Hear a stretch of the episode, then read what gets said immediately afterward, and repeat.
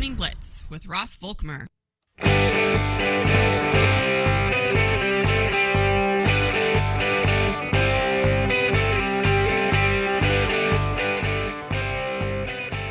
Continuing on the Morning Blitz here on this Wednesday morning. I want to say once again, it is a hot Wednesday. Set 15 degrees outside to begin your day, not these single digits that we've been experiencing here for the last couple of days, that's for sure.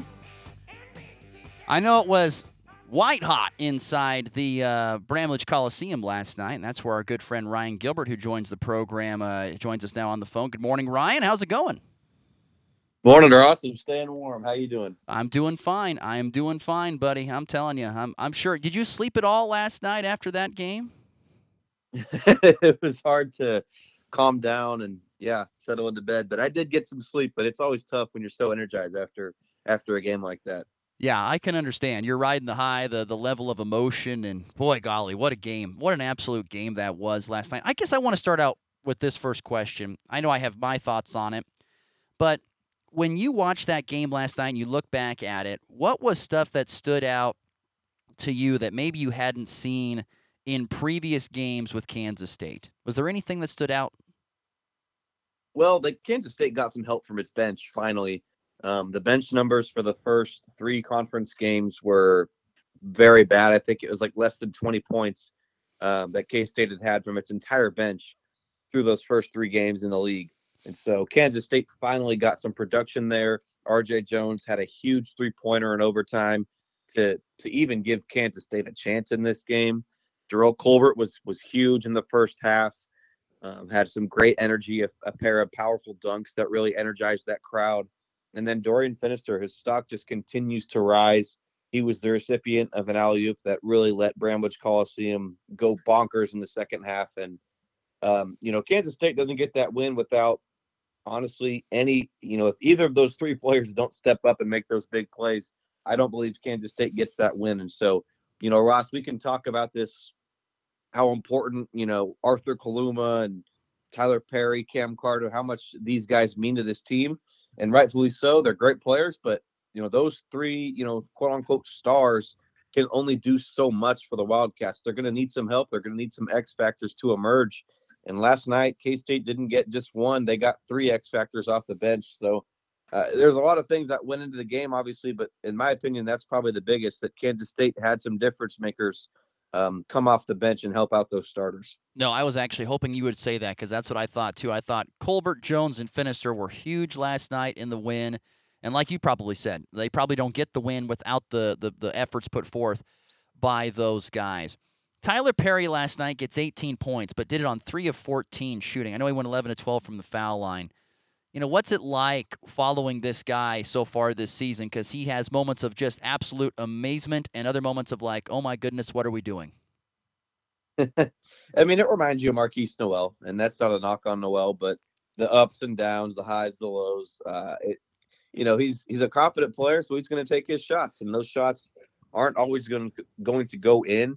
Um, it's it's interesting you asked me this because uh, Perry was asked last night after the win about his shooting struggles, his inconsistencies this season. You know, he gave his answer. It was whatever. Um, and then Arthur Kaluma, who was on the podium as well, just stepped in and he had his own answer. He wasn't even asked on his own, just answered and said, you know, Perry's our guy. We trust in him. We see the work that he's put in and all this and that. And so uh, obviously in practice when you're making those shots, it, it, you know, from everybody that I've talked to, it you know, Perry can hit, you know, a ton of shots in practice. The challenge is just getting that to happen in the games. And so, is that a you know a confidence thing? Is that just a you know who knows what that is? But um, I think the the decisions from Perry is probably where he might need to improve just a little bit. You know, he had that one where he pulled up in transition I think that was his only three point make of the night, if I'm not mistaken. That one went in.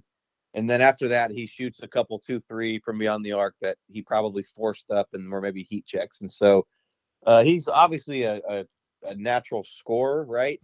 So he can put the ball through the net. He's he's still just trying to learn how to play as a point guard.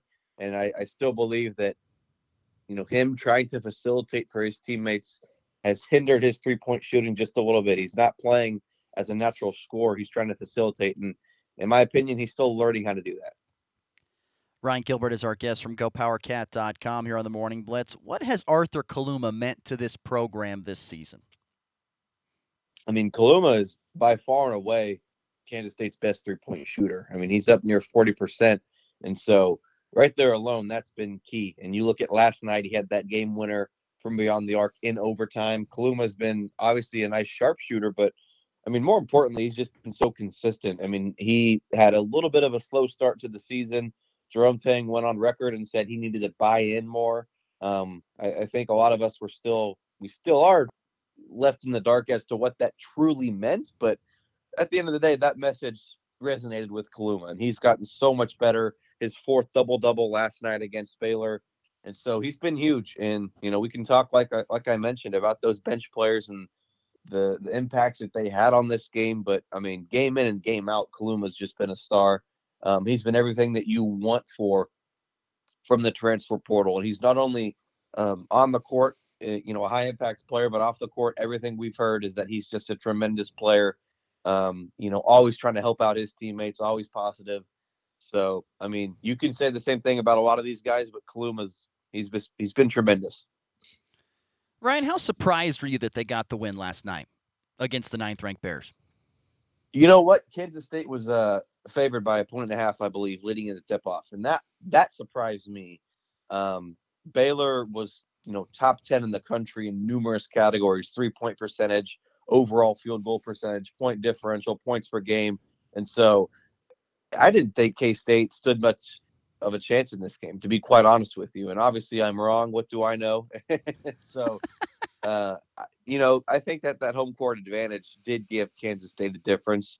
Jerome Tang, he usually goes on record and says that that's that's 10 points um, that his team gets for playing at home. Last night, he said it was 15 points of, of a home of a home court advantage that K State got. Now that might be a little rich, but I mean, K State does not win that game if it's not for the the home court, you know, environment, right? And so I was surprised to see K State win, but I mean, Ross, once that game went into overtime, K State's now 10 and 0 in overtime games under Jerome Tang. And so uh, we shouldn't be surprised once the 40 minutes, you know, went by and we didn't have a winner. It was pretty clear that K State was going to come on top based off of, you know, recent history with with Tang in overtime. But um, you know, it's it's weird that this game was technically not an upset because K State was was the favorite leading into tip off, but um, Kansas State, I would say, I was most impressed with this team's ability to not let Saturday's loss to Texas Tech turn into another one on Tuesday. They forgot about that one. Uh, they moved on from it. They locked in against Baylor, and you know, I think in the back of my mind, that's probably why I was pessimistic on this team was the way they played against Texas Tech, the way that that one ended. K State let that one slip away, and so for them to come out and, and rebound and just lock in against Baylor, um, that was that was what was most encouraging. Ryan Gilbert, our guest from GoPowerCat.com. We haven't talked to you in a couple weeks, Ryan. I was curious your thoughts on Kansas State as a whole, where they sit at this point in time of the season, 14 and three overall, three and one in conference play. Is it about where you thought they'd be? Are they a more of a surprise? What are your thoughts? You know what, Ross? I think they've been a surprise, um, especially when you add in the fact that they're without Nae'Qwan Tomlin and Ques Glover. I mean, those are two probably two of the top five players coming into the year for the Wildcats, and so uh, I, they've been a surprise. And so before conference play, they were right on, you know, pace to where we all thought they would be. But now that they're three and one, and they very well could have been four and zero oh if they don't let that one slip away against Texas Tech. Um, they've out they've they've uh, exceeded expectations in my book, not you know by a crazy um, mark or anything like that, but they've played better than I thought they would. And this team is just so bought in. Um, you know, there is no, you know, every player is doing what they can to help out the team win. It's not about what can I do for me and my, you know, minutes per game or my NBA draft stock or whatever they're interested in. I mean, that these players don't care about that. All they care about is the team. RJ Jones and Jerrell Colbert, those are two guys um, who we mentioned had a huge impact on the game last night. Uh, they were they have recently been on the scout team in practice, and they volunteered to do that. I mean, you just don't see that often from guys. Um, obviously, Kansas State, you know, Jerome Tang talked about this like last season. You know, they had two walk ons. Uh, right now, they only have one. They had more GAs that were able to, you know, do stuff like that in practice. Right now, they maybe don't have that much. They don't have that many bodies in practice. So I guess they do. You know, they need guys on scout team in practice. But the fact that you know players are stepping up and volunteering to do that. Um, this team is just such a collective group, and so that's probably where, and it's it's it's very evident. You know, Tang has talked about it, and so that's, you know, that's what's exceeded my expectations. You know, Kansas State's not the most talented roster in the world, especially without two of those superstars, and so for them to be three and one right now in the Big Twelve, uh, they their uh, togetherness has shown. No doubt about it. Ryan Gilbert is our guest. Uh, I have a couple more quick ones for you. You talked about 10 0 in overtime. What does it say about Jerome Tang being 3 0 against his former boss? right. He wants to win. He wants I to guess, beat him. I guess. Um, it's uh, and they're not going to play again this year, so that record will stand for another year. But uh, I wish I had a good answer for you, Ross. And I think Jerome Tang would echo the same words that I'm about to say. Is that you know what? Um, it's just a three game sample size. I wouldn't look too much into it. Obviously, these you know both of these guys know each other like the back of their hand. I'm not sure if one team or one coach has an advantage over the other. Um, you know, Tang's had some good teams, Baylor's had some good teams, and, and K State's just been able to come out on top in these games. One more for you.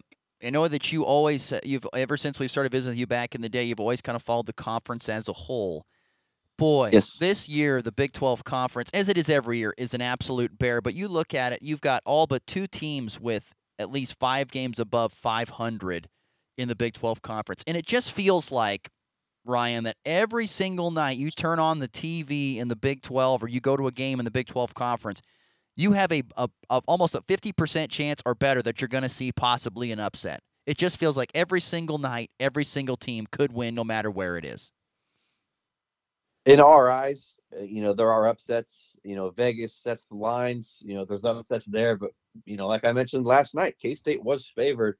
Um, so and I asked this to Jerome Tang, is where I'm going with this. I asked him this last week about, you know, the Big 12 just being as good as, as it's ever been when you look at, you know, some of these up, you know, bottom teams upsetting the, the, the top half teams. And, you know, Tang admitted that while you have your pre, you, you know, you, you, you think you know who's going to win, but at the end of the day, there are no upsets in the Big 12 just because it's that deep. Um, you know, playing on the road uh, is so tough, you know, so if you lose, a road game, there's there's zero shame in that, right? And so that's you know you know protecting your home court is so important in the Big 12. But I mean, there's really you know Tang put it best that you know there's really no upsets in this league, and you look at just from top to bottom, man, like it is as good as it's ever been, especially with these newcomers still coming in. I know we Ross, we could say this every year for the last 10 years, but the Big 12 truly is as good as it's ever been. Nope, you're absolutely right. Ryan Gilbert, gopowercat.com. Follow him, follow him there. Follow him on Twitter as well. Great stuff from him. Ryan, thanks, buddy, for the time. Appreciate it. We'll talk to you soon. Yep, appreciate it, Ross. Thank you.